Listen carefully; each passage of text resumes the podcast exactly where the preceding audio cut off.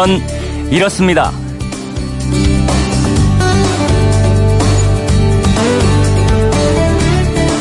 안녕하십니까 오승훈입니다. 켜자니 다음 달 전기요금이 두렵고 안 켜자니 당장 더위가 무섭고 켤까 말까 매 순간 고민하게 만드는 기계가 있죠. 에어컨인데요. 예정대로 오늘 정부가 전기요금 누진제 완화 방안을 발표하면 가정마다 너도 나도 에어컨을 켜면서 전기 사용량이 많이 늘어날까요?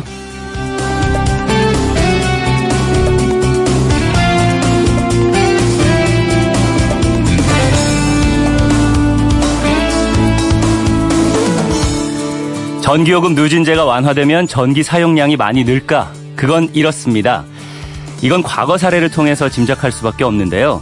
누진제가 6단계에서 3단계로 완화된 2016년 12월 이후의 전력 소비량 변화를 보면 그렇게 많이 늘 것 같지는 않습니다.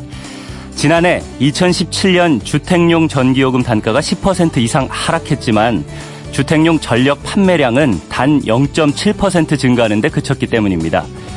전기요금이 내려가도 쓴 만큼 요금을 내는 것이 전기잖아요. 그래서 각 가정이 전기를 펑펑 쓰지는 않는다. 이런 해석이 가능합니다. 게다가 우리나라 가정은 원래 전기를 많이 쓰지 않는 편입니다. 경제협력개발기구 OECD가 2013년 기준으로 내놓은 통계를 보니까요. 우리나라 1인당 주택용 전력 사용량은 OECD 평균의 절반밖에 안 됩니다.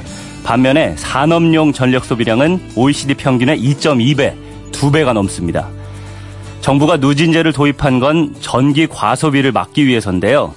이 취지라면 사실 가정용보다는 산업용에 부과하는 것이 옳은 것 같죠. 더군다나 가정용 전기가 전체에서 차지하는 비중은요. 절반도 아니고 3분의 1도 아니고 단 13%에 불과하거든요.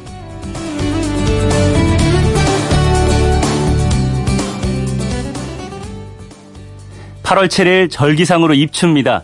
가을 추자가 그래도 좀 시원하게 여겨지는 화요일 아침에 그건 이렇습니다. 오승훈입니다. 오늘부터 사찰과 교회 등을 찾아서 기도를 하는 학부모들의 발길이 늘어날까요? 오늘이 올 수능 D-100일입니다. 딱 100일 남은 수험생들한테 지금부터 중요한 건 무엇일까요? 오늘은 수험생과 학부모였던 분들의 수능 대비 노하우를 들어봤으면 합니다. 뭐 수험생 건강과 두뇌 건강을 챙기기 위해서 이런 이런 음식이 좋다더라 라든가 시험 공부를 이렇게 했더니 폭망했다. 이런 실패 경험담이라든가요. 이런 얘기들 보내주십시오. 문자 보내실 때 MBC 미니로 보내시는 건 공짜고요. 휴대폰 샵 8001로 보내시는 건 짧은 건 50원, 긴 건 100원의 정보 이용료가 있습니다. 그리고 방송에 소개된 분들 가운데 선정해서 선물 보내드리겠습니다. 여러분의 많은 참여 기다리겠습니다. 자, 그러면 문자 보내시는 동안에 스포츠 소식부터 들어볼까요? 김태범 스포츠캐스터입니다. 안녕하세요. 네, 안녕하세요. 김태범입니다. 네, 어제 하루 쉬었던 KBO 리그는 오늘부터 재개될 텐데 오랜만에 이 울산에서 경, 경기가 열린다고요? 네, 오늘과 내일 울산에서 2연전이 진행됩니다. 울산 문수구장은 롯데의 또 다른 홈구장이자 올해는 올스타전이 열리기도 했던 곳이죠. 예. 이번에는 LG와 롯데가 두 경기를 갖게 됐는데요. 그나저나 우선 LG는 요즘 최대 위기를 맞고 있는 팀입니다. 음. 지난주에 다섯 경기 모두 패했고 이제 5위 넥센에 겨우 한 게임 반차, 6위 삼성에도 두 게임 차로 쫓기게 됐는데요. 네. 불과 한 보름 전까지만 해도 SK 한화와 함께 2위 경쟁을 했었는데 최근 2승 12패로 깊은 음. 부진에 빠지면서 이제 뭐 4위는커녕 가을 야구 자체가 아예 불발될 수 있는 위태로운 상황에 처해 있어요. 네. 후반기 들어서 선발, 불펜 가릴 것 없이 평균 자책 모두 최하위를 기록할 정도로 마운드가 흔들리고 있고요. 타선의 힘은 여전히 괜찮지만 외국인 타자 가르시아 선수의 부상 공백은 아쉬운 부분입니다.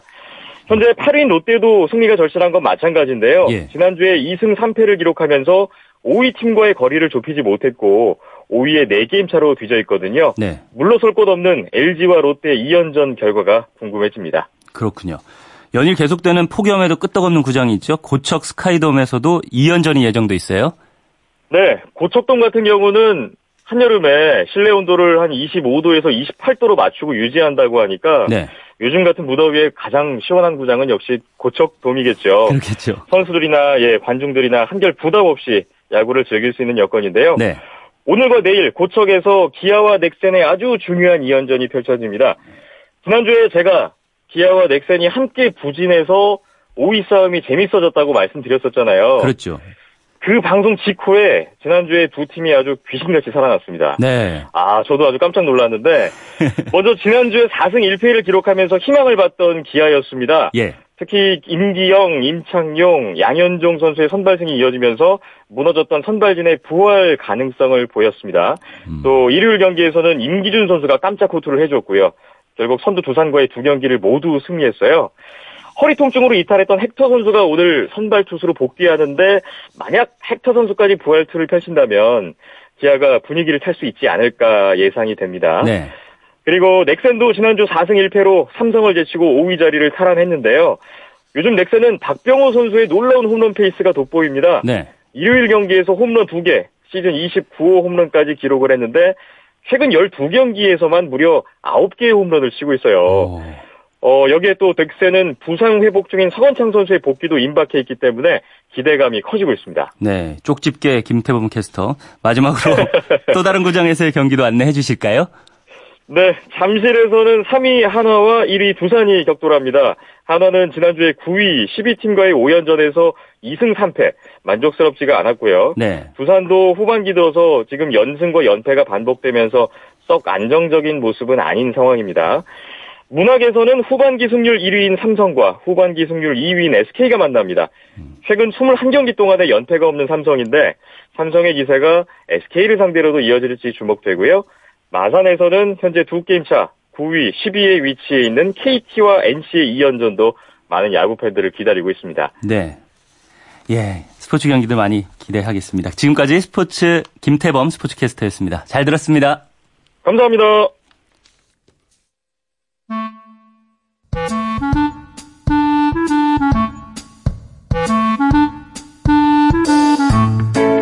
오늘을 꽉 채워줄 생활 정보를 알려드립니다. 오늘을 채우는 여자 배아량 리포터 나오셨습니다. 안녕하세요. 네, 안녕하세요. 네, 오늘은 어떤 생활 정보 전해주실 건가요? 물론 아직 떠나지 않으신 분들도 계시겠지만 네. 본격적인 휴가철은 지난주, 이번 주에서 마무리됐잖아요. 네. 아쉽지만 이제 휴가지에서 회사로 다시 돌아오신다는 뜻이겠죠. 그렇죠.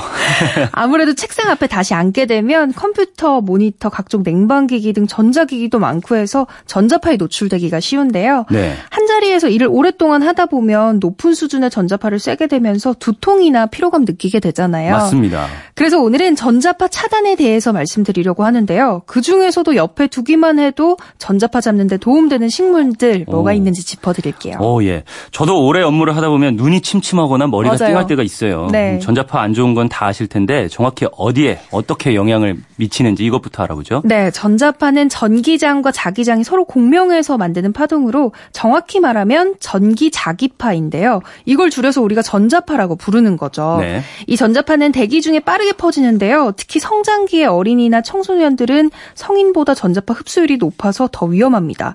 우선 전자파에 오랫동안 노출되면 인체는 생체 리듬이 깨지고요. 체온의 변화를 가져오기 때문에 건강상의 문제를 일으킬 수 있어요. 네. 또 이게 강하게 반복되면 인체에 유도 전류가 형성되면서 수면 장애, 기억력 상실, 또 심한 경우에는 임신과 출산에도 어려움이 아이고. 생길 수 있습니다. 와, 이거 정말 치명적이라고 생각할 수 있겠네요. 전자파 잡는 식물에는 그럼 어떤 것들이 있죠? 전자파를 완전히 잡을 순 없지만 그래도 차단에 도움을 준다고 알려진 식물들이 몇 가지 있어요. 네. 우선 스투키가 그래요. 알로에처럼 생긴 길쭉한 식물인데요. 네, 저도 이거 책상 위에 있습니다. 아 정말요? 보통은 선물용으로 많이들 하시죠. 네. 스투키는 나사가 선정한 최고의 공기 정화 식물이면서 음이온 배출량이 많아서 전자파 차단에도 효과적인데요. 네. 이건 건조한 환경에도 강하기 때문에 물을 자도, 자주 안 줘도 쑥쑥 잘 자라는 식물이에요. 음. 그래서 물은 한 달에 한 번 정도 주면 됩니다. 스투키가 잎이 굉장히 통통해요. 네. 물을 많이 머금고 있기 때문인데 바로 이게 전자파 차단에 효과적인 아, 이유이기도 이 합니다. 통통한 것이요. 네, 전자파는 물을 통과하지 못하거든요. 아, 그렇군요. 그리고 안시리움. 안시리움은 안투리움, 안스리움 등 여러 가지로 불리는 식물인데요. 네. 빨간 꽃이 하트 모양 같아서 인상적이에요. 음. 가장 큰 역할은 일산화탄소를 없애주고요. 암모니아 같은 독성 공기와 전자파 차단까지 해주는 똑똑한 식물이거든요. 음. 그래서 주방이나 화장실에 두시면 좋아요. 네. 이름이 생소한 아레카 야자도 전자파 차단에 좋은데요. 가시가 없는 야자의 일종으로 줄기가 가늘고 잎은 40에서 60개 정도가 있어요. 네. 가습기 역할도 하면서 전자파를 좀 줄 여주는데요. 이 식물 같은 경우에는 특히 TV와 컴퓨터 등의 전자제품 옆에 있을 때 그 효과가 배가 돼요. 그래서 전자제품이 많은 거실에 두는 게 좋습니다. 다만 강한 직사광선을 피하고 실내 밝은 곳에 놓아두셔야 하고요. 네. 10도 이하의 기온에서는 키우기가 어렵다는 점 꼭 참고하셔야겠어요. 이 어디에 두는지에 따라 또 식물이 다르네요. 그렇죠. 주방이나 네. 화장실에는 안시리움, 거실에는 아레카야자 네. 이렇게 생활 속에서 전자파 좀 줄일 수 있는 방법이 또 있을 것 같아요. 한번 이렇게 쭉 둘러보면요. 전자파 투성이거든요. 그렇죠. 그렇죠. 평소에 좀 줄일 수 있는 방법들이 있다면 그걸 실천하는 게 좋을 것 같은데요. 네. 먼저 국립전파연구원에 따르면 대부분의 생활가전 제품은 30cm 떨어져서 사용했을 때 딱 가까이 붙여 사용했을 때보다 전자파가 10분의 1 수준으로 줄어든다고 해요. 30cm에 10분의 1이요. 네, 왜 어렸을 때 우리 TV 보면 딱 붙어 앉아 있으면 어머니들이 뒤로 가서 보라고 막 혼내셨잖아요. 그렇죠. 그게 다 이런 이유인 거죠. 아, 그렇군요. 눈 나빠질까봐 그런 줄 알았어요. 저도 그런 이유도 있겠죠. 네. 전자파가 거리의 제곱에 비례해서 감소하기 때문인데요. 네. 가습기도 가까이 둔다고 더 좋은 건 아니고요. 어느 정도 좀 떨어뜨려 놓는 게 전자파 줄이는 데 도움이 됩니다. 그렇군요. 휴대폰에서 나오는 전자파도 무시할 수가 없죠. 이게 제일 예, 심각할 것 같아요. 맞아요. 전화 걸면요. 첫 통화 연결음에서 가장 강한 전자파가 발생해요. 네. 그래서 가급적 전화 걸자마자 귀에 바로 휴대폰 대는 건 좀 삼가시고요. 음. 또 지하철이나 엘리베이터처럼 밀폐된 곳에서 사용하면 평균 5배에서 많게는 7배까지 전자파 강도가 세집니다. 아. 예. 이건 휴대폰과 가장 가까운 기지국을 계속해서 검색하기 때문에 그 값이 올라가는 거고요. 네. 또 전자파가 가장 많이 나오는 건 바로 전자레인지인데요. 네. 저도 음식이 얼마나 데워졌는지 궁금해서 자주 들여다보거든요. 근데 이런 행동 절대 절대 하시면 안 됩니다. 전자레인지는 마이크로파를 음식에 쏘아서 가열하는 조리 방식이기 때문에 전자파 발생량이 더 높은 거예요. 그래서 전자 전자레인지가 돌아가면 작동 시간 끝날 때까지는 안에 들여다보는 거 하면 안 되고요. 참아야 되겠어요. 네. 또 1m 이상은 떨어져 있어야 합니다. 네. 이건 저도 꼭 지켜야겠어요. 예, 이렇게 생활 속에서도 뭐 전자기기와 멀리 떨어지거나 쓰지 않는 것들은 꺼놓으면서 예, 전자파를 줄일 수 있고요. 또 아까 네. 말씀하신 스투키, 안시리움, 아레카 야자 이런 전자파 잡는 식물도 함께 알아봤습니다. 오늘을 알차게 채울 꽉 찬 정보였습니다. 지금까지 오늘을 채우는 여자 배아량 리포터였습니다. 감사합니다. 네, 감사합니다.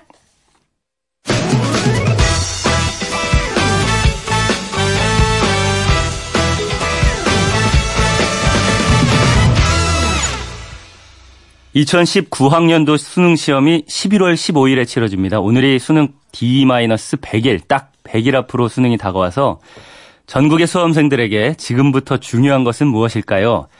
수험생과 학부모였던 분들의 수능 대비 노하우 또는 실패담, 경험담을 나눠주십시오. 이렇게 부탁을 드렸는데요.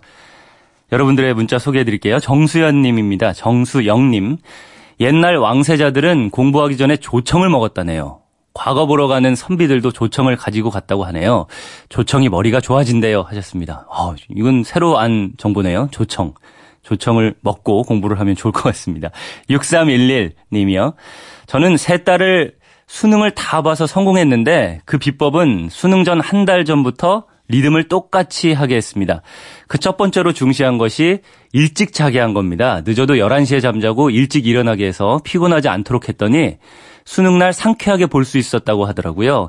충분한, 충분한 수면이 비법입니다. 그렇습니다. 예. 저도 이 잠을 잘 잔 날은 말도 잘 나오는데, 예. 잘 자야 이렇게 머리도 잘 돌고 공부도 잘 할 수 있는 것 같아요.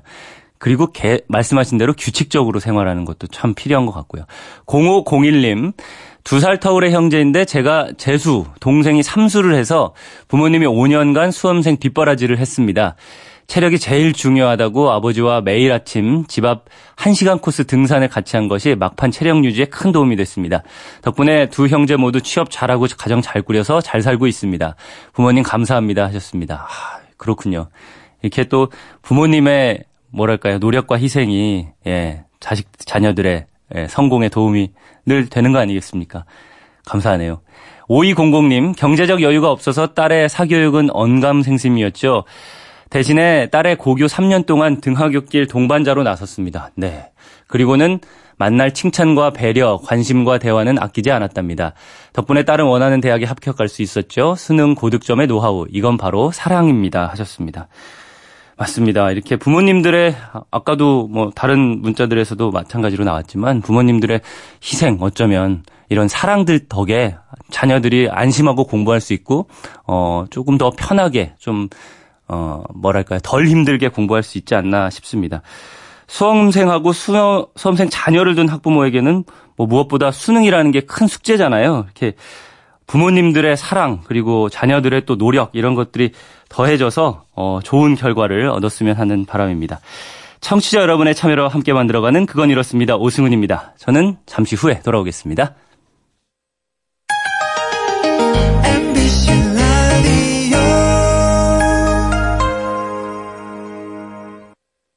왜라는 말을 다른 나라 사람들은 어떻게 소리낼까요? Why? 세상의 모든 왜라는 궁금증에 대한 대답을 들려드립니다. 궁금증에 대한 가장 친절한 설명서. 그건 이렇습니다.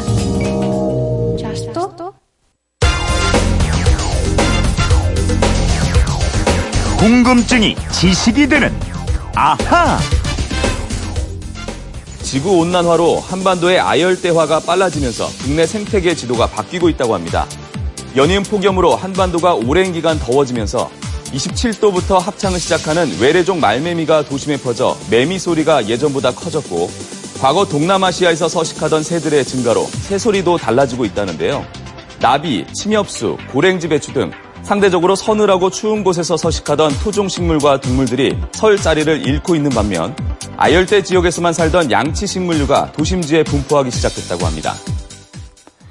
네, 우리가 잘 느끼지 못해서 그렇지 전국 곳곳에서 생태계 지도를 바꾸는 기후변화 전투가 계속 벌어지고 있는데요. 휴대폰 뒷번호 4799 쓰시는 청취자가 이런 문자 주셨습니다. 폭염에 너무 지치고 힘듭니다. 사람뿐 아니라 동물이나 식물도 무척 힘들 것 같아요. 더위로 인해 우리나라의 생태계 지도가 달라진다는 얘기도 들리는데요. 구체적으로 뭐가 어떻게 바뀌고 있나요? 이런 내용입니다. 오늘도 MBC 이영은 아나운서와 풀어보겠습니다. 안녕하세요. 안녕하세요. 네. 생태계라면은 인간 비롯해서 모든 생물이 살아가는 세계라고 할 수 있을 텐데 날씨 때문에 이 생태계가 뭐랄까요? 막 뒤틀리는 것 같아요. 네, 말씀하신 뒤틀린다는 표현이 가장 정확한 것 같습니다. 네. 생태계는 각종 생물이 나름의 질서를 유지하고 살아가는 곳인데요. 기후변화 또 지구 온난화로 인해서 이 생태계가 뒤틀리고 파괴되고 있습니다. 음. 우리 눈에 잘 안 보여서 그렇지 무척 심각한 상태라고 해요. 그렇군요. 얼마나 심각한지 오늘 좀 정리를 해봤으면 하는데 가장 많이 듣는 것이 이 농산물의 주산지가 옮겨가고 있다는 얘기예요. 네, 보통 사과하면 되고 또 딸기는 논산, 포도는 김천과 옥천, 인삼은 풍기, 고추는 영양, 감은 또 영동과 상주, 또 감귤은 제주 이렇게 음. 학교에서 사회 시간에 다들 외우신 내용이 아닐까 싶어요. 예, 저도 이런 거 막 배웠던 것 같은데 네. 각 지자체마다 자기 지역 특산물을 자랑하고 막 그랬어요. 네, 맞습니다. 또 고추 아가씨, 마늘 아가씨처럼 이제 뽑는 행사도 많이 열고요. 네. 근데 이제는 이런 이벤트를 계속해야 하나 고민하고 있을 것 같아요. 왜냐하면 특산물의 재배 면적이 갈수록 줄고요. 또 오히려 다른 지역에서 더 좋은 품질의 작물 재배가 늘고 있기 때문이에요. 네. 기후 변화가 변하면서 이 원래 재배하던 곳에서 재배 면적이 계속 줄어들고 있는 거죠. 네, 실제로 대구를 비롯한 경북 지역에서는 사과 과수원 면적이 감소하고 있는 반면에 또 전북 장수 같은 고지대가 새로운 사과 산지로 뜨고 있고요. 네. 강원도 양구, 화천, 철원은 대한민국에서 최북단 지역인데요. 이곳에서도 사과밭이 생겨나고 있어요. 어, 최북단에서 사과 과수원을 해도 될 만큼 기상 조건이 알맞게 변했다. 네, 또 사과를 재배해서 얻는 순이익이 쌀농사를 짓는 것보다 수익이 훨씬 좋거든요. 예. 그래서 아예 경기도 차원에서 포천, 파주, 가평, 연천 등을 묶어서 DMZ 친환경 사과단지 조성 에 나설 정도입니다. 음, 사과만 이런 게 아닐 거잖아요. 네, 물론입니다. 통계청이 발간한 기후 변화에 따른 주요 농작물 주산지 이동 현황을 보니까요. 예. 사과뿐 아니라 포도, 복숭아 같은 주요 과일의 주산지와 북방 한계선이 충북 강원 지역으로 올라왔어요. 음, 그렇군요. 이렇게 아래쪽에서 올라오는 게 눈에 확 띈다 이거죠. 네, 복숭아와 포도는 경기도와 충남 지역에서는 면적이 감소하고요. 그 위쪽 지역인 충북과 강원도는 늘었는데요. 네. 어, 예컨대 충주의 복숭아 재배 면적은 1970년보다 25배 이상 증가했고요. 예. 또 영동의 포도 재배 면적 역시 1970년대에 비해서 25배, 영월도 45년 만에 약 30배나 늘었습니다. 예. 그리고 주로 충북에서 재배되던 인삼은요, 강원도로 재배 면적을 확대했는데요. 홍천의 인삼 재배 면적은 20년 만에 약 18배로 늘었습니다. 와, 이거 20배, 30배가 금방 늘었네요. 네. 근데 홍천이라면 이번에 40도를 넘어서 최고 기온 경신한 곳이잖아요. 네. 홍천이 올해처럼 뭐 이렇게 계속 더우면은 인삼 재배도 어려워질지 모르겠는데요. 네, 그럴 가능성도 있죠. 정부에서도 지금의 추세라면 2000년대 말 약 70에서 80년 후에는요. 사과, 복숭아, 인삼 등은 강원도 일부 지역에서만 재배가 가능할 것이라고 분석을 했더라고요. 네. 근데 이렇게 아래쪽에서 자라던 작물이 자꾸 올라오면 원래 있던 그 아래쪽 지역에는 뭐가 달라져요? 어, 지금 우리 기후가 아열대로 변하고 있거든요. 네. 그래서 망고, 골드키위를 비롯해서 아보카도, 또 아열대 채소인 아티초크, 스노이, 오크라, 울금, 사탕무 등이 잘 자랄 것으로 보고 있고요. 네. 그래서 정부도 이런 작물을 연구해서 농가에 보급할 계획을 세우고 있는데요. 이미 전남 고흥군 같은 곳에서는 애플망고 재배에 성공했습니다. 애플 망고요. 네. 어, 이름도 낯선 건데 이런 열대 농작물들이 이제 우리나라 땅에서 잘 자랄 거다 이런 얘기 같은데요. 그럼 농가에는 새로운 기회가 되겠지만 기후 변화 기후가 변해서 생기는 일이라서 뭐 그렇게 반갑기만 한 일은 아니에요. 네, 그렇죠. 게다가 이런 변화는 바다에서도 일어나고 있어요. 네. 명태는 이미 사라진 지 오래라서요. 현상금까지 내걸었다는 거 잘 아실 거고요. 도루묵도 계속 줄고 있습니다. 네. 반면에 따뜻한 물에서 사는 어종인 정어리, 멸치, 고등어, 꽁치 등은요. 우리나라 모든 해역에서 출몰하고 있습니다. 바다에서도 우리가 잘 모르는 어종들이 많이 출몰하겠군요. 네, 특히 제주도 연안에서 열대어인 두동가리돔과 해포리 고기가 자주 출현하고 있는데요. 네. 두동가리 돔은 인도양, 호주 등재 열대 지역 해, 열대 해역에서 주로 서식하는 어종이고요. 해포리 고기도 남아프리카, 홍해 등에 사는 놈입니다. 음, 농작물 지도가 바뀌는 것처럼 물고기 지도도 바뀌겠어요. 안타깝게도 그렇습니다. 제주도 옥돔이 거제도 앞바다에서 발견되고 있고요. 또 오징어는 주로 동해안에서 잡혔는데 해수 온도가 바뀌면서 서해안으로 넘어갔어요. 요즘은 흑산도 앞바다에서 오징어가 많이 잡혀서 동해 오징어잡이 배들이 서해까지 원정업을 할 정도입니다. 그렇군요. 흑산도 하면은 홍어로 유명한 걸로 알고 있는데 이제는 흑산도 오징어가 될지도 모르겠네요. 네, 그러게 말입니다. 뿐만 아니라요. 남해산 참치, 제주 대구 이런 특산물이 등장할지 도 모르겠는데요. 네. 바다 생태계는 어쩌면 농산물보다 더 복잡한 양상으로 바뀌어 가고 있습니다. 그렇군요. 재밌게 얘기하면 이 육해공 중에서 육해는 알아본 것 같고요. 공, 하늘 생태계에도 변화가 생기고 있겠죠? 네, 지난주에 참매미와 말매미 울음소리를 저희가 들어봤잖아요. 네, 들어봤죠. 네, 기후변화로 인해서 말매미, 그러니까 중국 남부 지역에서 유입된 외래종 말매미가 점점 더 퍼지면서 토종 참매미가 사라지고 있고요. 네. 또 새소리도 점점 달라지고 있다는 것, 것이 전문가들의 얘기입니다. 음, 새소리는 어떻게 달라져요? 어, 붉은 불이 찌르레기라는 새가 있어요. 음. 찾아보니까 베트남 북부와 중국 남동부에 주로 서식하는 새인데요. 우리나라에서 많이 보이고 있고요. 어, 역시 동남아시아에서 사는 노랑 배박새, 또 쇠백류도 우리 한반도에 서식하고 있습니다. 네. 반면에 토종나비는 점점 보기가 힘들어지고 있다고 합니다. 아, 나비. 나비도 더운 걸 싫어하나 봐요. 네, 나비들은요, 기온이 올라가면 더 서늘한 북쪽 지역이나 고도가 높은 산 위로 올라가는데요. 용케 이렇게 피하면 좋겠지만, 음. 이 과정에서 일부 토종 나비들은 사라져 간다고 합니다. 아, 멸종되는 거예요, 그러면? 네, 그렇습니다. 우리가 보기에 새와 나비는 빨리 날아가 잖아요. 음. 네. 근데 이 새와 나비들이 움직이는 것보다 지구 온난화 속도가 더 빠르다고 할까요? 아. 이 서식 환경이 같이 변해야 적응하면서 살 수가 있는데 그렇죠. 기후가 너무 빨리 변하니까 그 속도를 따라가지 못하고 아예 도태되고 마는 겁니다. 그렇군요. 우리 한반도가 더워지는 속도를 이 터줏대감 들인 동식물이 따라가지 못한다 이런 얘기 같은데요. 오늘 얘기 듣고 보니까 이게 과연 동식물에게만 해당되는 얘기일까 이런 생각도 듭니다. 우리는 과연 이 기후변화 속도를 따라갈 수 있을까, 뭐 적응할 수 있을까 이런 생각이 강하게 듭니다. 4799님 궁금증이 좀 풀리셨나요? 준비한 선물 보내드리겠고요. 어, 이영은 아나운서 평소 궁금증 있는 분들은 어떻게 하면 되나요? 그건 이렇습니다. 인터넷 게시판이나 MBC 미니 아니면 휴대폰 문자 샵 8001번으로 보내주시면 됩니다. 문자 보내실 때는 미니는 공짜지만 휴대폰은 짧은 건 50원, 긴 건 100원의 이용료가 있습니다. 네, 지금까지 궁금증이 지식이 되는 아하 이영은 아나운서였습니다. 내일 또 뵙죠. 감사합니다.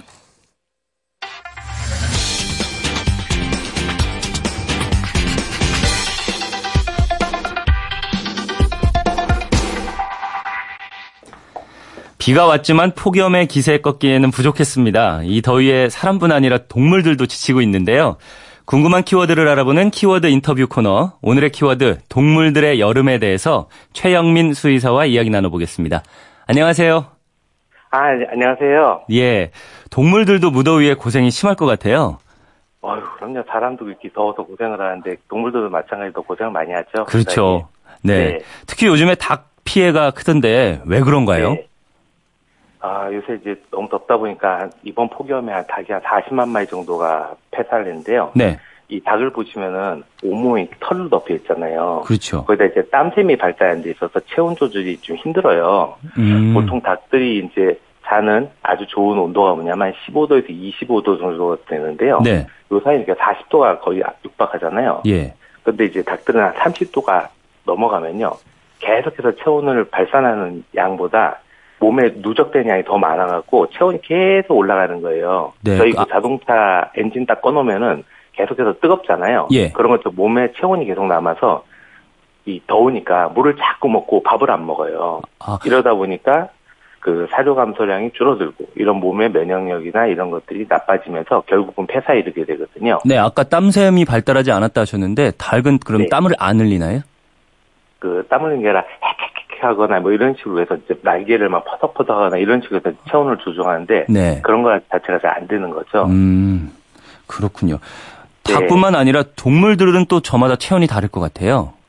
그렇죠. 이제 보통 바깥 온도에 상관없이 사람은 이제 일정하게 체온을 유지하잖아요. 예. 이런 동물들을 내온성 동물이라고 그러고 그다음에 이제 태양이나 이런 걸 이용하는 파충류 같은 경우는 이제 외원성 동물이라고 그러는데 음. 그 외원성 동물 같은 경우 이제 우리보다 이제 체온이 일반적으로 낮아서 예. 파충류 중에 도마뱀들을 보면 한 체온이 한 24도에서 35도 정도 되고요. 음. 그 저희처럼 이제 그 정원성 동물들 같은 경우 이제 덩치가 클수록 일반적으로 체온이 좀 낮거든요. 아, 그다음에 예. 코, 예, 그래서 코끼리가 한 체온이 한 36도. 예. 그다음에 이제 소형 가금류들이라고 돼 이런- 이런 동물들 같은 경우 체온이 한 43도 정도가 되죠. 그래서 동물마다 체온의 차이가 꽤 크죠. 아, 그렇군요. 그, 네. 뭐, 아프리카에선 코끼, 코끼리나 사자 이런 동물들은 말씀하신 대로 좀 덩치도 크고 그래서 네. 더위에 강할 것 같아요. 뭐 어떤가요? 일반적으로 이제 너무 덥다 보면 이제 거의 열 적응이라고 해서 적응을 하게 돼요. 여태까지 그, 그 더운 아프리카에 살다 보니까 그 어떠냐면 이제 에어컨의 이제 온도나 이런 걸 조정할 때 설정 온도를 조정해 놓으면은 온도가 그 맞춰지잖아요. 네. 마찬가지로 그 아프리카에 사는 이런 동물들은 몸에 이 설정 온도, 그러니까 덥다고 느끼는 설정 온도를 높게 잡아놔요. 음. 그러다 보니까 더위를 느, 느끼는 온도가 높고 이 더위 갔다 오면은 막 아주 빠르게 뭐 체온을 발산시키는 여러 가지 땀을 흘리거나 이런 식으로 해서 그 온도 조절을 체온 조절을 되게 잘하게 되는 거죠. 그래서 더위에 잘 적응돼 있는 거죠. 와, 그 설정 온도라고 하는 것은 그러면 뭐 정해져 있는 겁니까? 자기가 좀 생각을 하면서 정할 수는 없을 것 같다는 생각이 드는데요. 어, 근데 일반적으로 이제 온도가 이제 더워짐에 따라서 사람도 더위가 어느 정도 되면 저희가 요새 폭염인데 좀 아마 사람들이 좀 어, 좀 덜 더워라고 느끼는 게 뭐냐면 네. 드디어 열정이라는 걸 시작했거든요. 음. 그래서 이제 사람들도 이제 덥다는 온도가 며칠 지나면요. 덥다는 온도 약간 조정을 해요. 그래서 아. 땀도 흘리는 거나 심장박동서 조정이 잘 되거든요. 아, 어쩌면 환경에 적응을 하는 거라고 생각할 수 있겠네요. 예, 예. 근데 이제 요 사이 이제 문제는 지구 온난화가 너무 심하게 되니까 네. 이 열적응을 잘한 그 아프리카나 이런 데 사는 동물들조차 지금 되게 힘들어요. 예를 들어서 이제 뭐 아프리카에 사는 아프리카 들개가 있거든요. 예. 이 들개들도 체온 그 요새 지구 온난화 때문에 너무 온도가 올라가니까 적응을 못 하는 거예요. 아프리카 쪽도 많이 올라갔나 보군요. 그렇 예, 예. 네. 그래서 적응을 못 하다 보니까 네. 그한 체온이 애들도 저기 온도가 한 지구 온도가 1도 정도만 올라가잖아요. 네. 그 한 살 때까지 사는 애기들이요 30% 이상 감소를 해버려요. 음. 지금은 이제 여기서 지구 온난화 이런 것들이 지금 이제 심각한 문제가 되고 있는 거죠. 아, 주로 새끼일 때, 그러니까 어렸을 때 방금 말씀하신 한 살 전에 살아, 그러니까 기온에 적응하기가 네, 더 어려운 건가요? 그렇지 아무래도 이렇게 온도 조절 능력 이런 것들이 떨어지니까 아, 그리고 특히 이제 먹잇감을 예. 먹으러 갈 때 너무 더우니까 네. 사냥을 잘 못하는 거예요. 음. 그 사냥을 잘 못하니까 그 적 같은 거 나오는 양도 적어지고 그러다 네. 보니까 아기들이 더 오래 못 살게 되는 그래서 악순환이 이제 반복이 되고 있는 거죠. 아, 그럼 아이, 어린 새끼들이 좀 적응을 잘 못한다는 거는 더위를 잘 못 견딘다는 거는 사람뿐만 아니라 동물 이런 쪽에도 다 적용이 되는 겁니까? 어, 똑같죠. 포유동물들은 생리학적으로 비슷하기 때문에 네. 그 똑같은 현상이 같이 일어나고 있는 거죠. 예, 그렇군요. 어, 동물들한테는 털이 있잖아요. 네. 예, 터- 어쩌면 여름에는 털 때문에 더 덥겠다 싶은 생각도 들고 털을 밀거나 좀 짧게 자르면 더 시원할 것 같다 이런 생각이 드는데요. 예. 실제로 털을 밀면 좀 시원할까요? 일단 이제 저희가 이제 그 동물들 털 있는 동물들 포유 동물들 보면 야 이 더운 날 어떻게 모피코트를 저렇게 걸치고 어떻게 살까? 네. 이렇게 생각이 들거든요. 맞습니다. 뭐 털이 있으면 겨울에는 좀, 좀 시원하겠지 이렇게 생각을 하는데 네. 여름에도 저게 시원할까? 너무 더울 거야 라고 생각을 하는데 네. 사실 이제 그 털이 겨울의 털이랑 여름 털은 달라요. 음. 겨울 털은 이제 두껍고 보온 기능이 있는데 네. 여름 털은 얇고 그다음에 햇빛에 대한 그 저기 뭐야 선스크린 의 음. 방어 기능을 해주거든요. 예. 그래서 사실은 그 털이라는 게 그 내장형 에어컨 혹은 또 내장형 그 자외선 차단제라고 생각하시면 돼요. 그래서 음. 털이 있는 게 사실 여름을 더 시원하게 날 수 있는 그런 방법이긴 해요. 아, 그렇구나. 이- 그래서 네, 털갈이를 꼬박꼬박 하는 거군요. 그렇죠. 털갈통에서 하는데 이제 저희가 보니까 눈으로 보면 너무 답답해 보이잖아요. 어, 네. 어, 더운데 털을 그래서 맞습니다. 좀 깎으면 좋을 것 같아 이렇게 생각을 하거든요. 예. 근데 사실 그 털이 워낙 그 완벽한 그 절연체이기 때문에 그 개들이 예를 들어서 여름에 이제 착착착 걸어 다니면요 털이 싹 스면서 그 털 사이로 바람이 샥 지나가면서 그 몸을 이렇게 시원하게 대, 그 시원하게 좀 그런 기능을 하거든요. 음. 그래서 털을 꼭 깎을 필요는 사실 없는데 그 굿이나 깎는다 그러면은 이제 발바닥 같은 데 있죠. 그 다음에 네. 다리라든지 배 부분을 해주면요. 이, 요 부분들이 이제 시원, 이 부분들이 좀 몸에서 뜨겁거든요. 그래서 이 부분들의 체온 조절이 좀 가능하게 되는데, 네. 바짝 깎으면 절대 안 돼요. 특히나 이제 한 2.5cm 이상을 자르게 되면은, 이게 바깥으로 딱 나가면요. 털이 너무 짧아서 햇빛이 그 피부에 직접 닿게 되거든요. 네. 그럼 화상을 입어요. 얘는 그 털이 있는 동물들조차. 그렇군요. 그렇기 때문에 예, 털 너무 자르지 않고 적당히 살짝만 다듬어 주는 게 여름을 더 시원하게 날 수 있는 방법 중 하나입니다. 네. 이 털 깎는 얘기를 하셨으니까 반려동물들이 많이 생각이 나요. 이 개. 같은 경우에 여름이면은 항상 뭐 헥헥대면서 더워 하잖아요. 예 예. 개가 더 더위를 많이 타는 건가요? 아, 그 보통 이제 동물들 중에서 네. 입이 입이 입의 크기가 자기 최고에 비해서 좀 작은 동물도 있죠. 입이 작은 이런 동물들이 동물이요. 네. 그죠. 사람이라든지 음. 말, 뭐 사람이라든지 이런 동물들은요 땀을 많이 흘려요. 네. 땀을 많이 흘려고 이 땀으로 조정을 해야 되는데 그 체구에 비해서 입이 큰 동물들 예를 들어서 그 개라든지 고양이라든지 이런 동물들은 땀샘이 일반적으로 발달되지가 않았거든요. 아, 그래서 예. 이런 동물들은 어떠냐면 이 헐떡헐떡하면서 팬팅이라고 그러는데 이 헐떡이면서 그 입에 혓바닥에 침이 있는데 이 침을 통해서 이제 기화열이라고 해갖고 우리 여름에 물 쫙 바닥에 뿌려놓으면 시원하잖아요. 네. 바로 이 혓바닥에 물을 뿌려갖고 공기랑 접촉을 시켜서 시원하게 만드는 거예요. 그래서 개나 고양이들은 여름철에 계속 헥헥헥 그렇게 하면서 이게 체온 조절을 하게 되는데 이게 많을 때는요 1분에 거의 300번을 헐떡헐떡 하면서 체온을 유지하게 돼요. 어, 예. 우리는 그러니까 땀을 피부로 배출을 하면서 온도를 조절하는데 개는 네. 이제 혀로 예. 그렇죠. 혈압. 발바닥 발바닥에 이제 있거든요. 발바닥에서 땀을 흘려갖고 발바닥 털로 저기 봐 발바닥에 통해서 이제 체온을 조절하게 되는 거죠. 네. 그러면 이제 여- 더운 여름에는 어떻게 돌봐주면은 좀덜 힘들어할까요? 음, 지금 이제 보통 보면 여름에 너무 더운데, 그, 산책 같은 거 시켜줄 때도 아침이랑 저녁 때 있죠. 네. 그렇게 때. 왜냐면 이제 여러분들 이제 다니다 보면 아스팔트 옆에 닦으면 후끈 하잖아요. 음. 그래서 보통 이게 온도가 60도가 넘어가는데, 개나 고양이들은 이렇게 몸통, 몸의 높이가 낮잖아요. 네. 이러다 보니까 우리가 거의 바깥에서 이제 보면은 땅에 거의 기어다니다시피 이렇게 낮게 움직이다 보니까 이 바깥에 있는 아스팔트 온도 60도를 거의 다 같이 그냥 느끼게 되는 거예요. 네. 이러다 보니까 그 너무너무 뜨거운 공기를 들이 마시게 되고요. 또 발바닥에 화상을 입게 돼요. 그래서 비교적 온도가 낮은 아침 저녁에 산책을 시켜주는 게 좋고요. 네. 그다음에 이제 보통 햇빛 아래 묶어 두시거나 차 안에 두시면 이제 요새 애기들도 똑같이 위험하잖아요. 음. 그렇기 때문에 차에 두거나 햇빛 아래 묶어 두시면 안 되고요. 보통 이제 한 체온도 개들도 한, 사- 나 고양이들도 체온이 40도 넘어가면 난리가 나거든요. 네. 구토나 설사를 하기 때문에 그래서 뜨거운 햇빛에 두면 안 되고 그다음에 사람과 마찬가지로 탈수 현상이라는 게 있으니까 물을 시원한 물 같은 걸 자주 좀 주시는 게 좋아요. 예. 그래서 보통 그 개들 같은 경우는 한 1kg당 20에서 70cc 정도의 물을 이렇게 주셔야 되고요. 또 이제 여름이라고 덥다고 이제 과일 먹다가 음. 같이 과일 그래 그래 더운데 같이 나눠 먹자 해서 과일 같은 거 주신 분이 있는데 네. 자두나 복숭아 같은 거 있으면 씨를 먹게 돼요. 그럼 이제 되게 위험하거든요. 아, 네. 맛있으니까 이제 우리는 씨 같은 건 걸러내고 먹는데 걔들은 맛있으니까 허겁 찍어 먹다 보니까 씨가 딱 먹어서 이제 장폐색이나 이런 것도 올 수 있고 음. 또 이제 포도 같은 거 우리- 우리가 되게 좋아하는데 네. 포도 같은 것도 먹으면은 개들한테는 독성이 있어갖고 신부전 같은 게 생길 수 있어요. 그래서 그런 건 좀 안 주시는 게 좋을 것 같고 아마 여름에 좋은 과일로는 개나 고양이한테 좋은 게 수박이 수박. 좋을 것 같고요. 네. 그다음에 이제 여름철에 이제 외부 기생충 같은 게 되게 많아요. 요새 알겠지만 뭐 살인 살인 진드기라든지 아니면 모기한테 물리거나 이럴 때도 사람과 똑같이 위험할 수 있기 때문에 그 모기 활동한 요 기간에는 심장사상충 같은 것도 해주셔야 되고요. 기병이나 이런 것도 많이 생기기 때문에 그 똑같이 사람이 똑같이 시원한 곳에 있을 수 있게 도와주시면 더 좋을 것 같습니다. 네.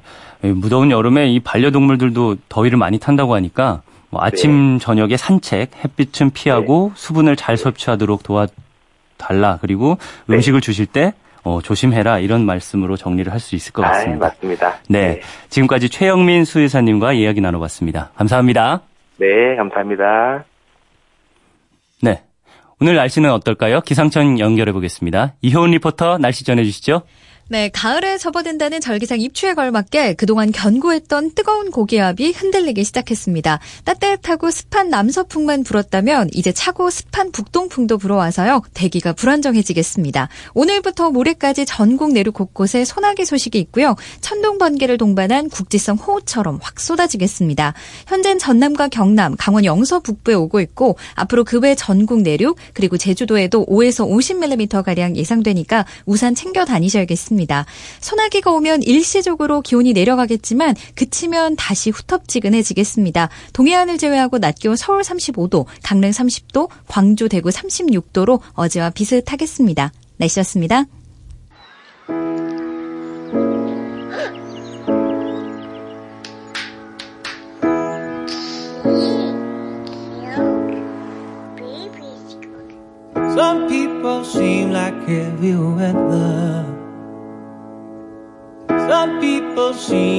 네, 오늘 어떻게 유익하게 들으셨습니까? 오늘 순서 마지막 곡 마마스건의 You Make My Life a Better Place 보내드리면서 그건 이렇습니다. 오승훈입니다. 저는 내일 다시 찾아오겠습니다. 화요일 아침 모두 힘내십시오.